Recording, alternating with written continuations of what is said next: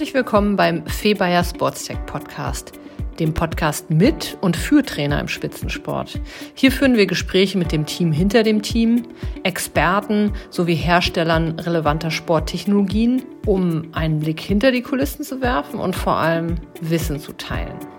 Viel Spaß bei dieser Folge. Hallo und herzlich willkommen zum 87. Podcast von Febayer Sportstech. Heute habe ich zu Gast Markus Lindner, Leiter Athletik bei den Hakro Merlins Kreilsheim Basketball-Bundesliga. Markus befindet sich gerade im Homeoffice in Kreilsheim. Lieber Markus, herzlich willkommen. Wie geht's dir? Ja, danke Fee. Gut geht's mir. Das freut mich. Schön, dass du endlich hier bist. Wir haben ja ein paar Anläufe gebraucht, bis wir äh, den, äh, die Aufzeichnung heute ähm, unter Dach und Fach sozusagen bekommen haben. Ja, das stimmt. Mein Ziel war eigentlich, die hundertste Folge dann zu besetzen, aber. dann kannst du ja vielleicht nochmal wiederkommen. Dann machen wir irgendwie so ein Best-of. Mal gucken. Ist ja nicht mehr weit.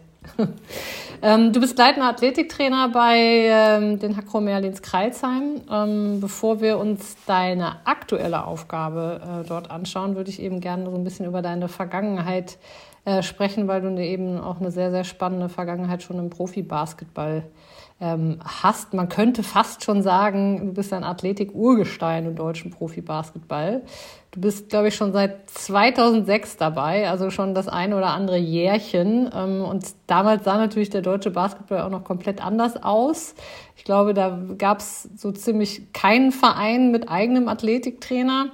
Ähm, genau, und erzähl uns doch vielleicht mal so aus diesen Anfängen der, ja, des Bereichs Athletik im, im Profi, Basketball. Wie kam es dazu, dass du da auch gelandet bist und äh, wie, wie, ja, wie war das damals? Wie hat sich das entwickelt?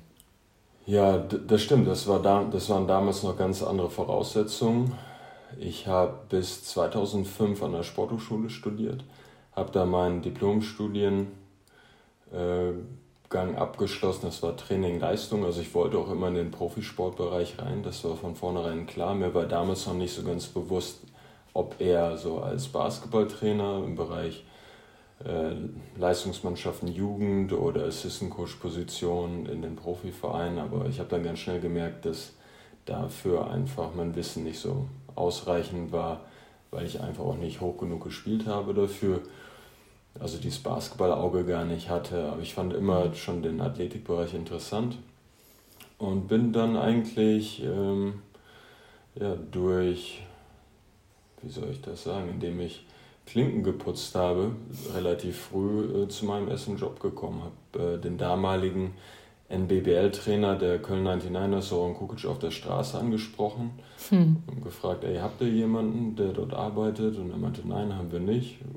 Komm doch mal vorbei, hilf aus und äh, ja, zeig gleich dazu. Also ich habe das ähm, ein paar Monate lang dann wirklich äh, ehrenamtlich gemacht, wenn du so willst, ohne Bezahlung. Mhm. Habe zeitgleich dann an der Sporthochschule gearbeitet als wissenschaftlicher Mitarbeiter, ähm, Guest Lecturer und, und hatte die verschiedensten Positionen da, um die Rechnung zu bezahlen. Und habe dann wirklich ein Jahr auch ähm, jedes Profitraining mir angeschaut, bis die Coaches dann gesagt haben, wer ist der eigentlich? Den sehen wir immer beim NBBL-Training mit unseren Jungs arbeiten und sitzt wirklich jeden Tag da und schaut sich die Einheiten an. Und äh, ja, so bin ich dann dazu gekommen, dass sie mir die Profis im Folgejahr dann auch anvertraut haben. Und von dort aus ging die Reise los. Also ist auch da wieder ein Netzwerk über alles, wie jetzt hier zwischen uns auch. Das hat eigentlich die Tür geöffnet und das hat sich eigentlich durch die ganze Karriere so gezogen, dass neben den Hard Skills auch die Soft Skills halt so entscheidend sind, dass wenn du kein, wenn du keine People Skills hast, dann wirst du auch nicht äh, gerne gesehen und dann wollen die Leute auch keine Zeit mit dir verbringen und dann wäre wahrscheinlich ganz schnell die Reise zu Ende gewesen. Ja, das mhm, war dann ja. auch. Also rückblickend muss man sagen, ich habe viel zu lange studiert, weil ich dachte, irgendwen würde das mir interessieren, dass ich eine 1 vom Komma bei meinem Abschluss habe. Letztendlich sind's, ähm, ist es die Praxis und wirklich, dass du mit Leuten umgehen kannst, die in unserem Beruf entscheidend sind. Ja, ja, ja, da sagst du was sehr Wahres. Es gibt Umfelder, ähm, da ja, geht es auch ohne People Skills, aber ich glaube gerade in dem Bereich, äh, wo ja einfach der Mannschaftssport da ist, wo es sehr viel um Abstimmung und Kommunikation und Vertrauen geht, ähm, ist das unablässlich. Gott sei Dank. Wir haben jetzt so ein bisschen über diese Anfangszeit gesprochen. Ich kann mir das heute nicht mehr vorstellen, dass man Trainer auf der Straße anspricht und nach einem Job äh, fragt. Andererseits, warum eigentlich nicht? Also vielleicht kommt das auch immer noch irgendwie vor. Man muss dazu sagen, dass ich schon im Umfeld der Kölner war, weil ich da das äh, Scouting gemacht habe, also wirklich die Statistik. Ah, ähm, okay. Ich habe da mhm. wirklich angefangen mit dem damaligen Assistant Coach das einzuführen, einzuarbeiten und war dann sowieso bei jedem Spiel und ähm, ja, war immer im Dunstkreis drin. Also ich wusste eigentlich schon, dass auch niemand mhm. in dem Bereich arbeitet, deswegen auch konnte ich ein bisschen forscher daran gehen und denjenigen an der Straße ansprechen. Ja, ja aber super, genau. Eigeninitiative, genau. zahlt sich aus. Ähm, genau, nichtsdestotrotz waren natürlich die Strukturen damals, ich sag mal, äh, rudimentärer als heute. Ähm, genau, vielleicht Gehst du noch mal so ein bisschen darauf ein, wenn du jetzt die Situation 2006 im Profi-Basketball beschreiben müsstest, was die Strukturen, was das Personal, was die Arbeitsweisen betrifft und ja, und dann im nächsten Schritt so ein bisschen, ja, wie, wo, wo wir jetzt, jetzt äh, mhm. uns so hinentwickelt haben seitdem. Ja, wenn ich mich richtig zurückerinnere, gab es eigentlich nur wenige in, im Hauptamt. Zu der Zeit, das trifft ja so die Zeit, wo dann auch die Fußball-WM in Deutschland stattgefunden hat und Jürgen Klinsmann mit seinem Performance-Staff dann ähm, mhm. angerückt ist und das Ganze hier so ein bisschen mehr Aufmerksamkeit mhm. erregt hat. Bis dahin gab es wenige im Hauptamt. Ich glaube, nur die Oldenburger hatten Wiebke Redlin zu der Zeit. Wenn ich mich richtig erinnere, natürlich hatten einige Coaches dann auch ihre Vertrauenspersonen, also ausländische Coaches, gerade aus dem äh, südosteuropäischen Bereich, ihre Vertrauenspersonen mit die dann aber teilweise nur eingeflogen wurden in der Vorbereitung. Da waren andere Vereine hatten den örtlichen ähm, Leichtathletiktrainer oder Dozenten als ähm, Athletiktrainer, der dann nur das Krafttraining gemacht hat, auch weniger differenziert, als es heute dann stattfindet. Und dann wurde auch noch, ich will nicht sagen Laufen und Nachspielen, äh, äh, sag schon, Verstecken gespielt in der Halle und äh, Staffelläufe gemacht, aber in dem Umfeld haben wir uns damals bewegt. Also das habe ich dann auch noch mhm. durch Hospitation und so auch auf Bundesebene weiter verfolgen können. Das war wirklich dann in den Kinderschuhen. Das war, mach mal ein bisschen Athletik. Das war, mach mal ein bisschen Athletik mit. Ja, das hat sich doch deutlich professionalisiert. Wir haben ja auch schon äh, den einen oder anderen Vorredner hier äh, im Podcast gehabt. Jetzt der letzte Gast war der Marvin Willoughby ähm, von den Hamburg Towers. Davor, glaube ich, der Norbert, Norbert Opitz von Alba Berlin. Ähm, und gerade auch Marvin, der ja selber aktiver Spieler war, äh, der hat ja auch ja, schon eine sehr, sehr lange Periode im deutschen äh, Basketball ähm, ja, erlebt und hat da auf jeden Fall auch sehr spannende Einblicke gegeben. Jetzt kann man, glaube ich, sagen, und ich kann das gerade sehr aktuell sagen, wir haben uns ja auch dazu in den letzten Tagen ausgetauscht, ähm, wegen dem Basketball Performance Summit, den ich jetzt mit ausrichte.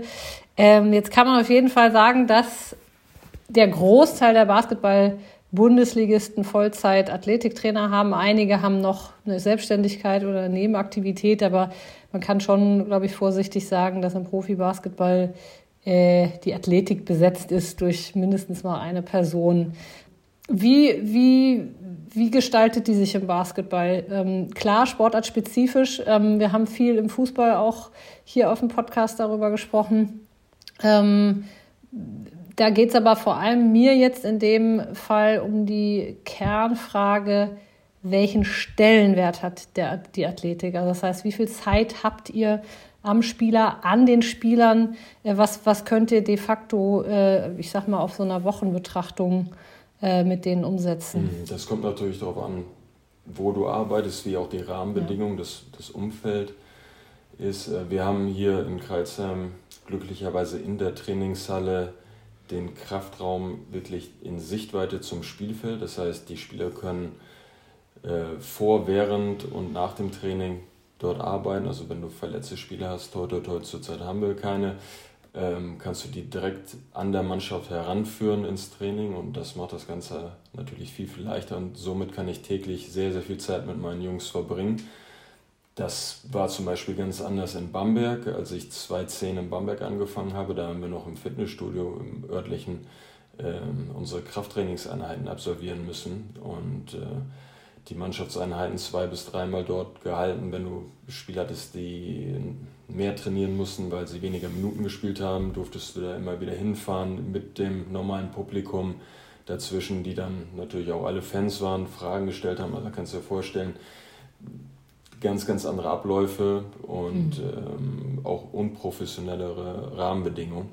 Klar. Und ich glaube, dass durch die Richtlinien der Liga, die ja auch dann mit und mit äh, gekommen sind, eigene Trainingshallen vorgeschrieben sind, dass viele Clubs eigene Örtlichkeiten haben, wo das Krafttraining dann in Spielfeldnähe stattfindet. Und das Ganze macht es natürlich einfacher für mich und meine Kollegen, mehr Zeit mit der Mannschaft zu verbringen. Also bei uns ist der Flow zum Beispiel, die Jungs kommen rein, die haben ihre Körperhygiene, die haben ihre Elastizitätshygiene, Mobilitätshygiene, Stabilitätshygiene und dann gehen wir in das eigentliche Training rein und machen die Belastungsvorbereitung.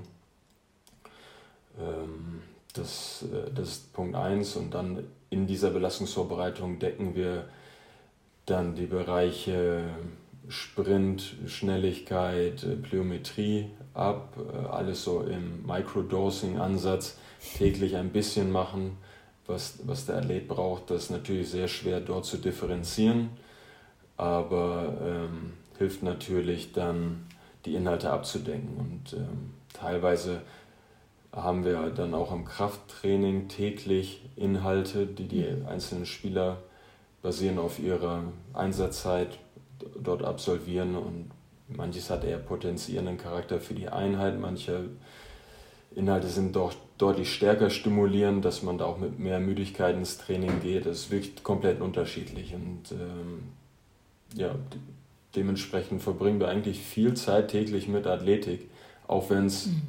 ähm, eigentlich so ist, dass ich damit dem Sportcoach so viel Freiheit und so viel Zeit geben will, wie es nur geht. Also es ist immer eine ganz kleine Show von mir, ähm, um halt viel Platz zu machen für Basketball in der Woche. Weil ich, mhm. ja, so kannst du eher auch sicher gehen, dass du dich nicht so weit von deiner Baseline entfernst, was Frische angeht, zum Spieltag mhm. hin und zum anderen, dass du keine zwei, drei vollen Einheiten haben musst in der Woche, die du dem Thema halt ähm, dann widmest. Mhm. Wir sprechen gleich noch ein bisschen ähm, speziell über deinen aktuellen Verein, was, was ja. ihr da geplant habt. Bevor wir darauf eingehen, habe ich noch mal ein, zwei andere Fragen. Erstmal eine Nachfrage zu dem, was du jetzt beschrieben hast. Es ist ja immer äh, Teamtraining versus Individualtraining ähm, ein großes Thema. Ähm, wie das, was natürlich auch immer maßgeblich von der Personaldecke äh, der Anzahl der Athletiktrainer abhängt. Ähm, wie, äh, wie ist das bei euch gewichtet aktuell bei den Profis? Unterschiedlich. Also wenn wir wenn wir wenig Verletzte haben, was Gott sei Dank gerade der Fall ist, dann ähm, trainieren wir doch mehr im Teamverbund. Und gerade wenn wir weniger spielen, je mehr Spiele, desto heterogener die Gruppe, desto mehr Kleingruppen und Individualtraining findet statt. Und natürlich dann auch, wenn du Leute hast, die kleine Wehwehchen haben, ganz andere Belastungssteuerung haben müssen als der übrige Kader, dann wird das natürlich immer mehr mehr differenziert. Es ist ja. wirklich schwer, eine Nummer jetzt davor zu schieben. Mhm. Der, Im Prinzip ist auch das Mannschaftstraining ja hoch individualisiert. Also wer wie viel Zeit auf dem Feld steht und die Kontaktdrills mitmacht, das ist komplett unterschiedlich. Mhm. Ja, ja. Naja. Ähm, genau, Na, bevor wir über. Keine gute ja. Antwort. ich, ich weiß auch gerade gar nicht, was ich darauf antworten soll, weil es natürlich jetzt nicht greifbar ja. ist, aber das ist halt. Ähm, ja, es variiert, ja. ist halt ja, wahrscheinlich diesen, die Antwort. Durch diesen ja. mikrodosierenden Ansatz, den wir fahren in meinem Bereich, ja. ist sehr, sehr viel individualisiert und sehr, da kannst du wirklich von individuellen Sessions ausschließlich sprechen, auch wenn alle zusammen sind. Ähm, und beim Basketball ist es dann, was die Kontaktdrills angeht, im Mannschaftstraining wird differenziert. Und die, die Leute, die einfach weniger Minuten spielen, die machen immer Sachen vorher und nachher extra. Also ich vielleicht ist es 50-50 für manche und andere haben mhm. nur dann äh, Teamtrainingseinheiten, die halt viele Minuten spielen. Da wird dann weniger ähm, natürlich on top gesetzt. Mhm. Jetzt kannst du das ja auch nochmal in einen anderen Kontext setzen, weil du ja auch äh, im Ausland schon gearbeitet hast, äh, nämlich im russischen Profibasketball.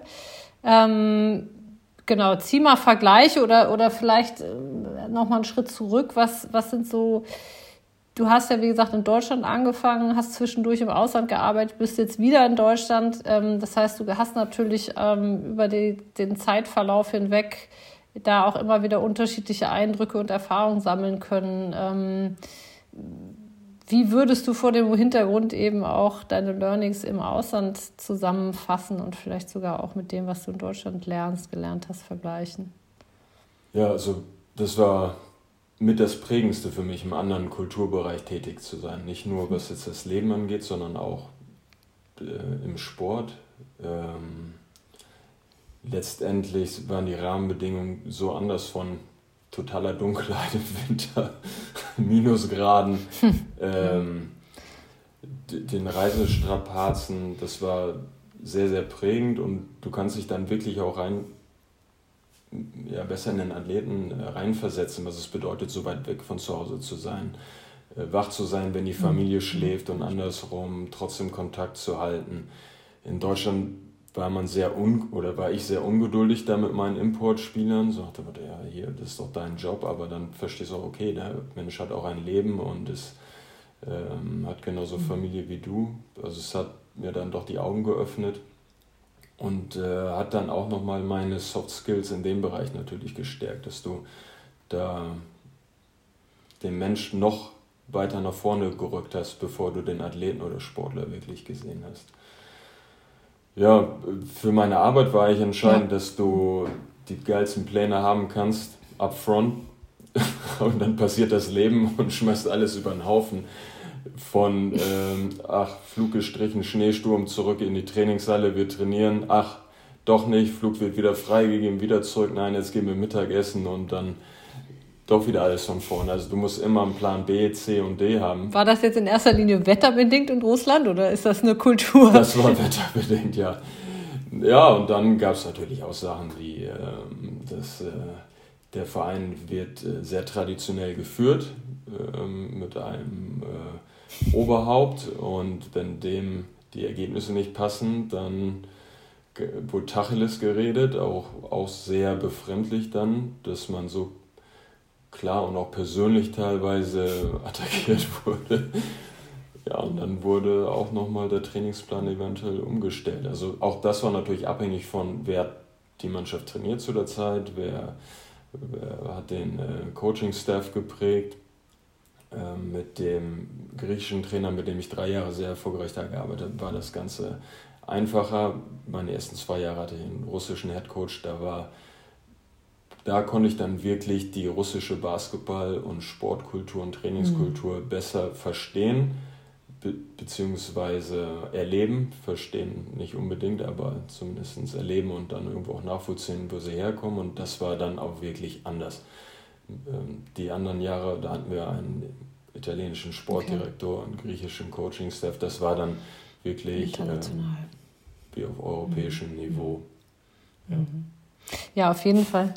Ja, das ist, die russische Kultur äh, unterscheidet sich auf jeden Fall äh, da auch stark von der deutschen, wobei ja auch der deutsche Basketball mittlerweile sehr international ist. Viele Spanier, viele Italiener. Ja, das Aber das sollte gar nicht so negativ rüberkommen. Äh, also es waren auch wirklich gute Dinge, die übrig geblieben sind ähm, aus, aus dieser Kultur, wie auch, wo waren wir mal in Tschechien auf dem Turnier, und ähm, da hat der Leiter der Jugendakademie gesagt, das ist das Beste, was der Kommunismus uns gebracht hat, weil die wirklich noch in diesen Strukturen von damals waren, vor der Schule trainiert, nach der Schule trainiert, Nachmittagstraining. Also der Nachwuchs äh, oder die Struktur des Trainings, ja. Ja, genau. Ja, genau. genau, das war ja, ja eigentlich auch so ein ja. bisschen so meine Frage, so was hast du sozusagen in deinen Lernkoffer gepackt oder in deinen Skill-Erweiterungskoffer oder in deinen Erkenntniskoffer, ähm, wo du gesagt hast, das nehme ich mit aus Russland, das nehme ich mit nach Deutschland und möchte das hier auch gern anwenden? Mhm. Ja, wie ich gesagt habe, das waren primär so die, die Soft Skills mhm. und dann die, die agile Herangehensweise. Ja, dass du mhm. äh, wirklich immer einen Plan B hast und auch kurzfristiger planst. Seitdem denke ich auch in viel kürzeren Zyklen, äh, drei Tageszyklen und gehe kaum über eine Woche hinaus um gar nicht so weit ähm, abzudriften vom, vom ja. heutigen. Immer schon ja, agil genau. und flexibel vor allem bleiben, ja. Und auch, diese, mhm. auch dieses äh, Microdosing, ob das Post-Travel-Lifts waren, äh, ach, das war, das habe ich ganz vergessen, ja, auch diese äh, Game Day-Lifts nach, nach dem Spiel. Wir hatten den Luxus direkt durch den Lockerroom in den großen Kraftraum treten zu können. Und dann haben die High-Minute-Guys nochmal ein ähm, Post-Game-Lift gehabt und die Jungs, die nicht gespielt haben, ein normales Krafttraining. Und somit konnte man den hohen Tag für die, den High Day, für die äh, High-Minute-Guys auch high halten, indem wir da das Krafttraining reingequetscht haben. Die anderen übrigen haben ihre läuferischen Sachen gemacht, die weniger gespielt haben und dann am nächsten Tag ihr Krafttraining das war halt ein spannender Ansatz, weil wir so oft gespielt haben und so wenig Trainings hatten durch die langen Reisen in dem Land mhm. und durch die Doppelbelastung europäisch, dass wir einfach sehen mussten, wann kriegen wir die Trainingseinheiten unter. Das mhm. waren eigentlich so die mhm. Takeaway-Messages, die mir dann ja. auch geholfen haben in München, wo wir ja diesen unheimlich engen Spielkalender äh, im Jahr 1 nach Covid hatten, wo wir so spät angefangen haben, wo wir wirklich jeden zweiten, dritten Tag gespielt haben, mit knapp 90 Spielen, glaube ich, aus der Saison gegangen sind. Ähm, das hat sehr geholfen. Hast du da gleich anwenden können. Ja. Du warst aber vorher, ähm, gut, ich weiß jetzt nicht genau die Zeitachse, ähm, hast du dich oder wurdest du mal angesprochen ähm, für eine Stelle als Performance Coach in der NBA und äh, hast da sozusagen an diesem Auswahlverfahren äh, teilnehmen dürfen, ähm, was ja auch schon sehr spannende kulturelle ähm, Einblicke gewährt. Erzähl uns mal von, von der Erfahrung, wie, wie sind die Amerikaner da vorgegangen? Ja, da muss ich selber jetzt nachdenken. Ich glaube, das war 2013, da war ich noch in Bamberg und ich hatte mich vor den Olympischen Spielen in London mal für eine Stelle im Performance Staff für die Olympiamannschaft äh, British Basketball beworben. Nicht genommen worden und äh, meine Bewerbung war aber dort in den Akten bei, diesem, äh, bei mhm. dieser Headhunter-Firma. Und die haben mich dann angeschrieben, ein NBA-Club sucht, hast du Interesse, wir haben noch deine Unterlagen. So, natürlich, ich habe das mit Sportdirektor und Headcoach dann in Bamberger Zeiten abgesprochen, dass ich das gerne mal versuchen würde. Die haben mir da keine Steine in den Weg gelegt und ähm, ja, das war spannend. Also es gab da über diese Headhunter-Firma fünf Interviews, glaube ich.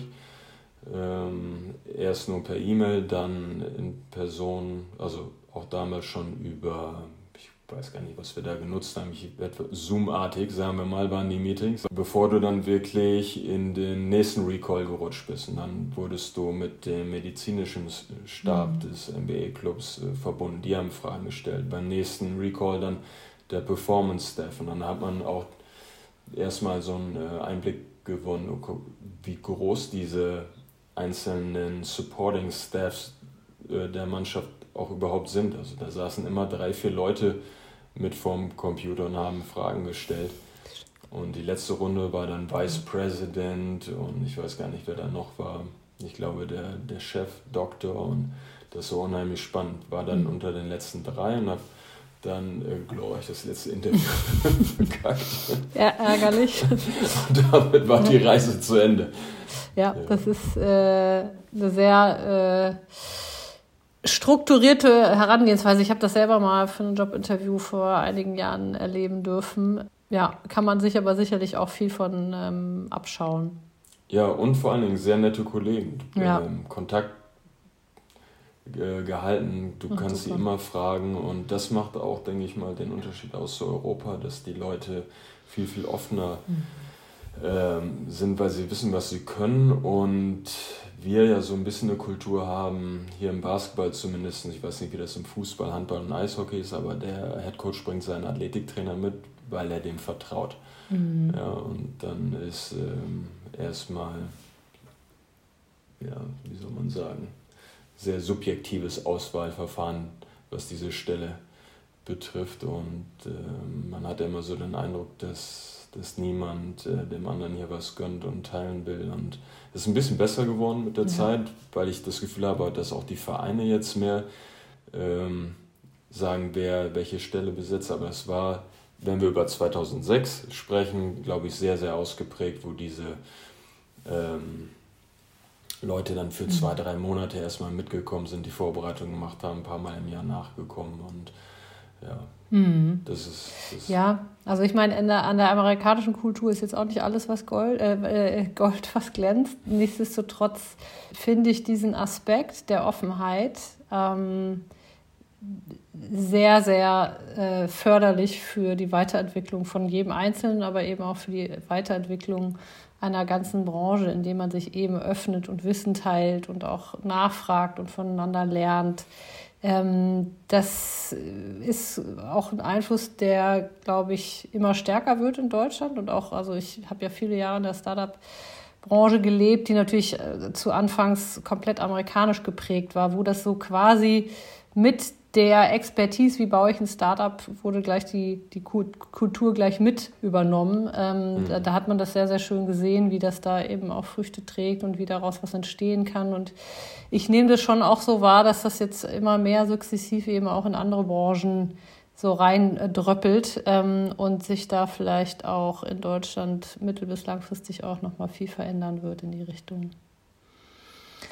Ja, apropos neue Wege. Ähm, Du bist jetzt im Jahr 2023, du bist leitender Athletiktrainer, also nicht nur du, wir alle im Jahr 23 äh, in Kreilsheim. Ähm, deine, äh, deine, deine Aufgabenbereiche, du hast mir das mal im Vorfeld gesagt, nennen sich Profis, Prospects, Projekte, die drei Ps. Richtig, genau. Ähm, Du arbeitest äh, hier mehr auf einer konzeptionellen Ebene und äh, weniger jetzt am Athleten dran. Ähm, was habt ihr euch da vorgenommen? Was wollt ihr entwickeln und wo kommen die drei Ps her? Also kommen die von dir oder, oder wer, wer hat diese drei schönen äh, Begriffe in, der, in ihrer Vollständigkeit geprägt? Ich glaube, dass, dass ich das geprägt habe, aber unser Sportdirektor sich das gewünscht hat mhm. und unsere, äh, unsere Vereinsführung. Ähm, dass ich, dass ich nicht nur für die Profis zuständig bin, sondern halt auch das Umfeld ganz äh, also mit verbessern, nicht nur meinen Arbeitsbereich, auch wenn ich, weil auch ein Außenstehender hat ja unter Umständen ein besseres Auge, was im, keine Ahnung, im, im Basketballbereich fehlt, also jetzt an Rahmenbedingungen, nicht mhm. an inhaltlichen äh, Sachen. Und ja, dafür, dafür bin ich äh, zuständig, aber hauptsächlich natürlich für den Bereich äh, Performance. Wir haben auch schon sehr viel erreicht in, in diesen anderthalb Jahren jetzt. Prospects klar, dass auch dort konzeptionell, aber auch am Mann gearbeitet wird mit den Jugendteams. Wir haben ja auch Jugendbundesliga-Teams, U16, U19 und eine, ein Farmteam, was in der Regionalliga spielt.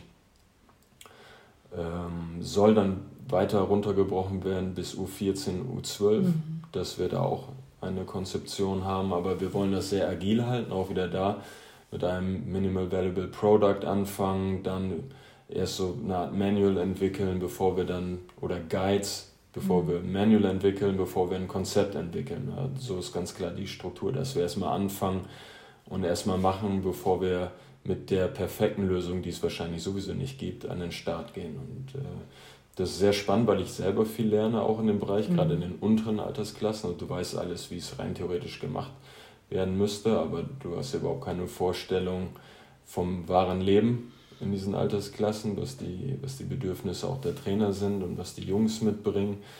Das ist sehr spannend, ja. Mhm. Und da kann man auch viel ableiten im Bereich, also für die Profis. Allein jetzt das neueste Steckenpferd ist, wie man emotional auch die Jungs aufs Training vorbereitet. Immer mehr Spielformen, die unser Warm-up erreichen. Ähm, Freude, Musik steht bei uns da äh, im Vordergrund, dass, dass die Jungs richtig gehypt sind und äh, wieder ins Training einsteigen, weil das ist ja wirklich ein, Ding, was mentale Toughness auch auszeichnet, diesen, dieses langweilige Zeug jeden Tag wieder durchzugehen. Ja, die Leute denken ja immer, okay, das sind Privilegierte, die müssen ja nur Sport machen, aber auch da ist es wirklich äh, nicht einfach, sich immer da wieder zu zwingen, jede Kleinigkeit zu machen, ja. ähm, Tag ein, Tag aus. Ähm, das bringt ja jeder Job mit sich und das ist jetzt gerade das, was ich auch aus diesem Jugendbereich mitgenommen mhm. habe. Ne? Diese, diese Freude, diese Naivität, mit der die Kinder da ans Werk gehen, das auch für unsere Profis dann zu schaffen, dieses Umfeld. Mhm.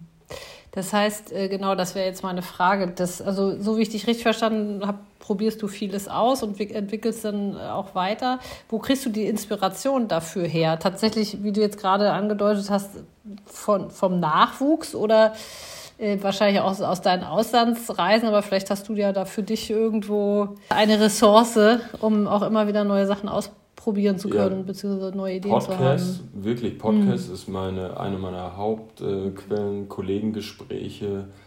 Ähm, also ich habe sehr viel, sehr viel durch mein Netzwerk einfach Zugang zu Artikeln, Seminaren, Audio-Files aus der Industrie. Ich habe unheimlich viele Kontakte von, ähm, von Leuten, die wirklich in der, in der Industrie, wie man so schön sagt, in Nordamerika auch mitmischen. Und man muss wirklich sagen, die sozialen Medien bringen ja auch viel Verwirrung ins Spiel, weil Desinformation, aber was wirklich schön ist, dass man die Kollegen natürlich auch greifen kann. Also Mhm. Du kannst Fragen stellen und viele antworten, was schön ist. Und es ist eine schöne Kultur, die sich dann über den Chat bei Instagram auch entwickeln kann.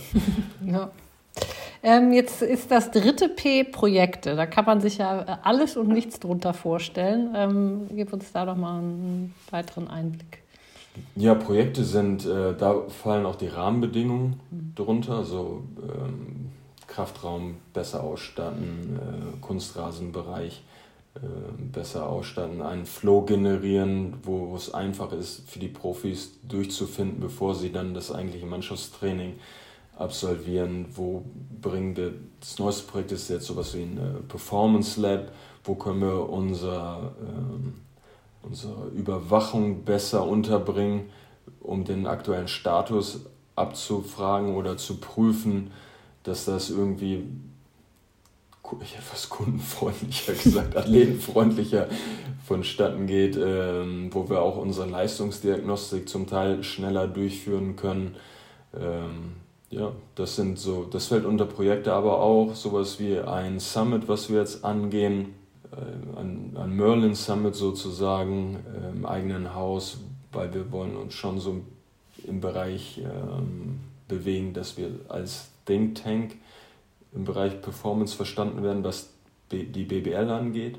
Zumindest da mitwirken oder ein Think Tank mitentwickeln, dabei sein. Ja, und deswegen war das ein Wunsch von mir, sowas ins Leben zu rufen. Ähnlich wie bei, wie bei dir, gleicher Antrieb, weil die Community, denke ich mal, auch danach verlangt und immer mehr Kollegen auch in der Bundesliga arbeiten, mit denen man sich ordentlich austauschen kann. Und äh, ja, die Zusammenarbeit mit der Berufsgenossenschaft, äh, mit Sponsoren, Partnern, die in meinen Bereich fallen. Ähm, ja. Hm.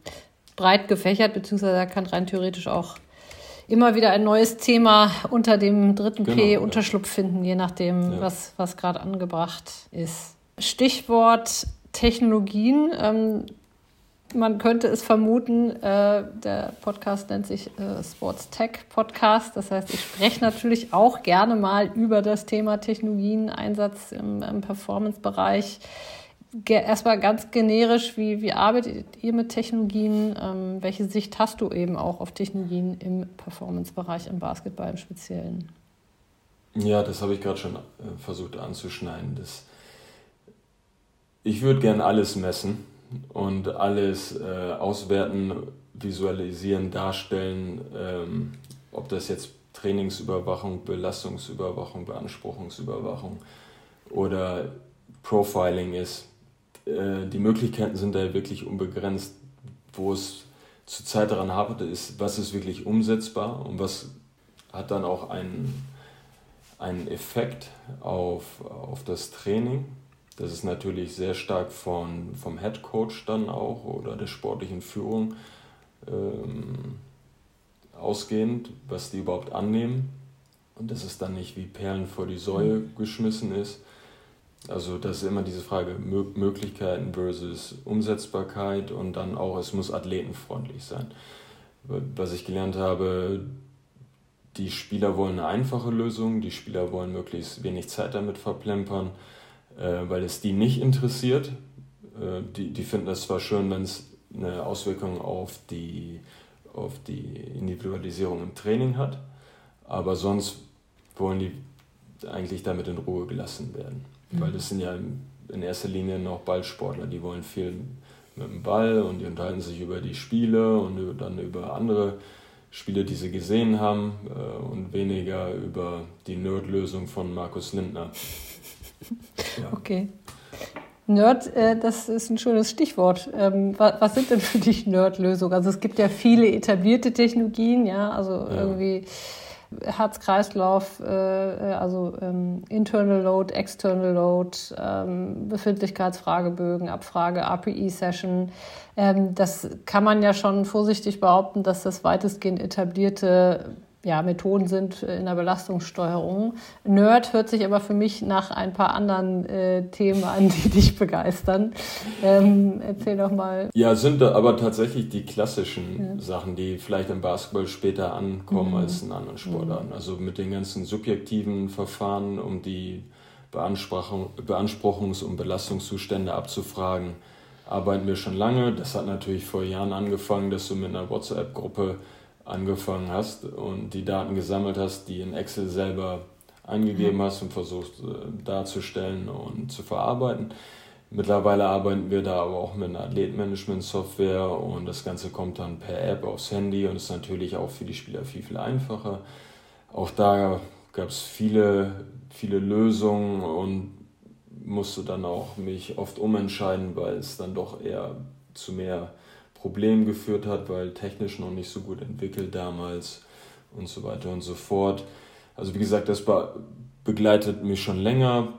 Jetzt äh, eher neueren Datums sind dann Kraftmessplatten, Technologien, die einem äh, helfen, muskuläre Bereitschaft zu beurteilen vor dem Training. Aber auch da liegt das teilweise so nah vom Training, was kann man dann wirklich, wenn ich fünf Minuten dann vor Trainingsbeginn dem Headcoach sagen, hm, wäre schön, wenn der dann doch keine High-Intensity-Efforts heute macht, dann guckt er mich nur mit großen Augen an. Das sagst du mir jetzt. also es ist wirklich schwierig zeitlich unterzubringen. Ja. Aber das macht Spaß. Also das ist schön. Man kann auch, wie ich dir gesagt habe, wenigstens im Training dann leicht modifizieren, indem man Spiele aus den Kontakt-Drills rausnimmt oder die Drills, wo äh, viele Transitions mit höherem Tempo gelaufen werden, dass der die dann weglässt oder Richtungswechsel, lastige Drills äh, versucht, dem Spieler mehr Pausen zu geben. Das geht.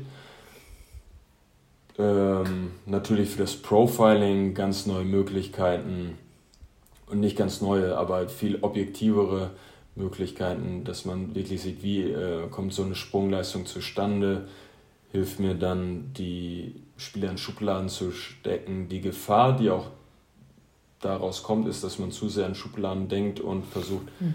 zu sehr auch nach Schwächen teilweise äh, zu jagen, den Schwächen nachzujagen und man vergisst teilweise, was äh, zeichnet diesen Sportler eigentlich aus, warum ist der jetzt so, wie er ist und da, da muss man wirklich vorsichtig sein, ja, dass man da nicht so ein Kaninchenbau runtergeht. Ja, und, äh, ja es ja. muss eine gesunde Mischung sein aus, aus genau. objektiven genau. Daten, aber natürlich auch immer dem erfahrenen Auge ja. des Trainers. Und, und es hilft dir natürlich auch zu sagen, okay, der Leistungsfortschritt ist nicht da, es ist keine Verbesserung in dem angestrebten Bereich. Protokoll ändern. Ja, da muss viel zusammenkommen in einer sogenannten High-Performance-Organisation, um ja dann auch der Technologie dann den den richtigen Platz einzuräumen. Und ähm, ganz, ganz ohne Frage ist es aber in einem richtigen Setup ein, großer Wettbewerbsvorteil. Welche Zukunft siehst du für den deutschen Basketball? Wir haben jetzt so ein bisschen ja am Anfang auch tatsächlich über die Entstehungsgeschichte, also naja, was heißt Entstehungsgeschichte? Zumindest mal Entstehungsgeschichte vom Athletikbereich im deutschen Profibasketball gesprochen. Ähm, ich finde persönlich, und da kommen wir gleich auch nochmal zu, äh, Stichwort Summit, dass der Basketball gerade an einem sehr, einer sehr spannenden Punkt ist in der Geschichte, wo er, glaube ich, sehr, sehr viel Potenzial entfalten kann und wahrscheinlich auch wird, meiner Meinung nach. Aber das ist ja jetzt meine Meinung. Ähm, äh, wie ist dein Blick äh, auf den deutschen Profibasketball mit ja, Blick in die Zukunft? Ja, schwierig. Ich denke, dass uns Covid wie alle Teamsportarten ein bisschen zurückgeworfen hat, ähm, was die, die, die, Standards angeht. Ich hoffe, dass, das, ähm, dass wir da möglichst schnell wieder in die Spur kommen. Also was jetzt, welches Budget muss ein Bundesliga-Verein haben? Hm. Weil auch das natürlich ausschlaggebend ist, wie viel Geld dann letztendlich im System drin ist und für uns übrig bleibt. Die Liga hat ja unheimlich Fortschritte gemacht mit der Einführung. Ich glaube, das war um 2006, wenn ich mich nicht irre, mit äh, J- und NBBL, mit den ähm, Bundes Nachwuchs-Bundesligamannschaften.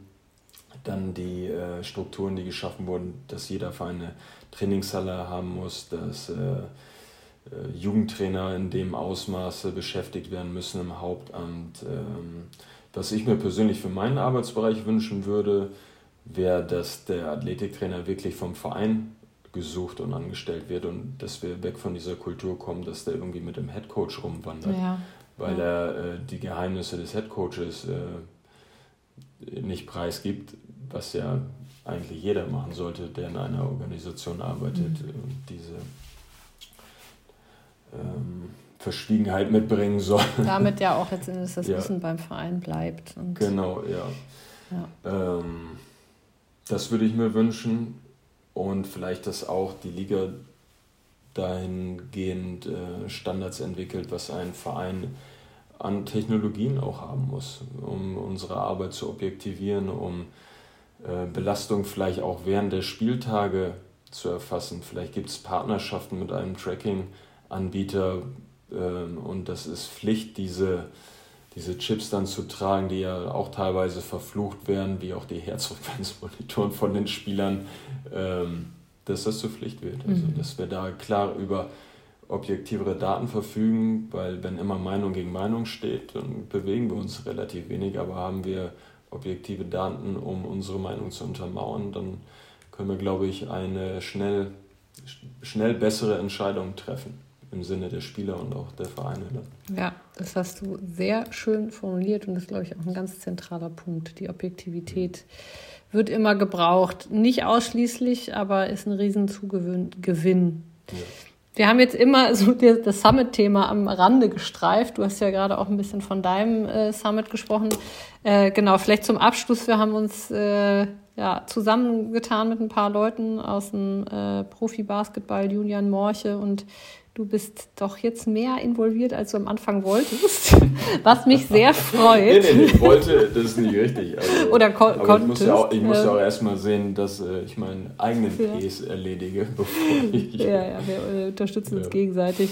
Aber genau, äh, um das jetzt kurz zu erwähnen, ähm, 24. Juni in Frankfurt ähm, organisieren wir den ersten deutschen Basketball-Performance Summit. Zu Gast bei meinem guten Freund Dennis Wellen. Genau, viele Grüße an Dennis an dieser Stelle. Toll, dass du dabei bist. Der muss jetzt auch den Podcast hören. Und ähm, genau, da geht es wirklich genau auch darum, die Branche zusammenzubringen, ähm, eine Plattform zu ähm, etablieren, wo eben dieser Austausch, dieses Voneinander lernen, dieses gemeinsame Ideen entwickeln, einfach ein bisschen sich etablieren und entwickeln kann. Und ja, alle Zuhörer, die gerne kommen möchten, schreiben mir für den Stand der Dinge am besten erstmal eine E-Mail über Instagram oder äh, LinkedIn oder auch über meine Webseite, äh, über die Newsletter-Registrierung. Und dann nehmen wir euch in, den, äh, in die weitere Kommunikation mit auf. Und ab Februar wird es dann sicherlich irgendwann auch eine Event-Page geben. Das vielleicht auch nochmal an der Stelle in eigener Sache. Und äh, ja, Markus, du bist gesetzt für den Summit. Äh, wir haben das schon alles ausverhandelt. ähm, und äh, ja, deswegen freue ich mich umso mehr, dass du jetzt heute hier warst und wir auch äh, dem Thema uns nochmal mit dir gewidmet haben, kurz. Und äh, ja, ich freue mich auf alle weiteren Austausche und vielen Dank für die spannenden Einblicke, das Teilen deines Wissens und deiner Erfahrungen. Und äh, ja, alles Gute jetzt erstmal für dich und bis ganz bald. Ja, danke. Nochmal danke, dass du nicht aufgegeben hast und immer an diesen Termin geglaubt hast. ich glaube, die Leute machen sich keine Vorstellung, wie lange das gedauert hat. Ja, das war schon ungewöhnlich. Ich weiß gar nicht, wie oft du ja. mir abgesagt hast. Aber ja. hey, here we are. Zu viele Ps. Zu viele Ps. ja, genau, glaube ich. Also mach's gut, bis ganz bald. bis dann, Fed. Ciao. Ciao zu guter Letzt, wenn euch unser Podcast gefällt und auch unsere Arbeit, dann folgt uns doch auf Instagram. Dort findet ihr uns unter dem Handle Febayer in einem Wort, Bayer mit EY. Dort posten wir regelmäßig Zitate aus den Podcasts, machen Ankündigungen oder stellen neue Technologien im Sport vor.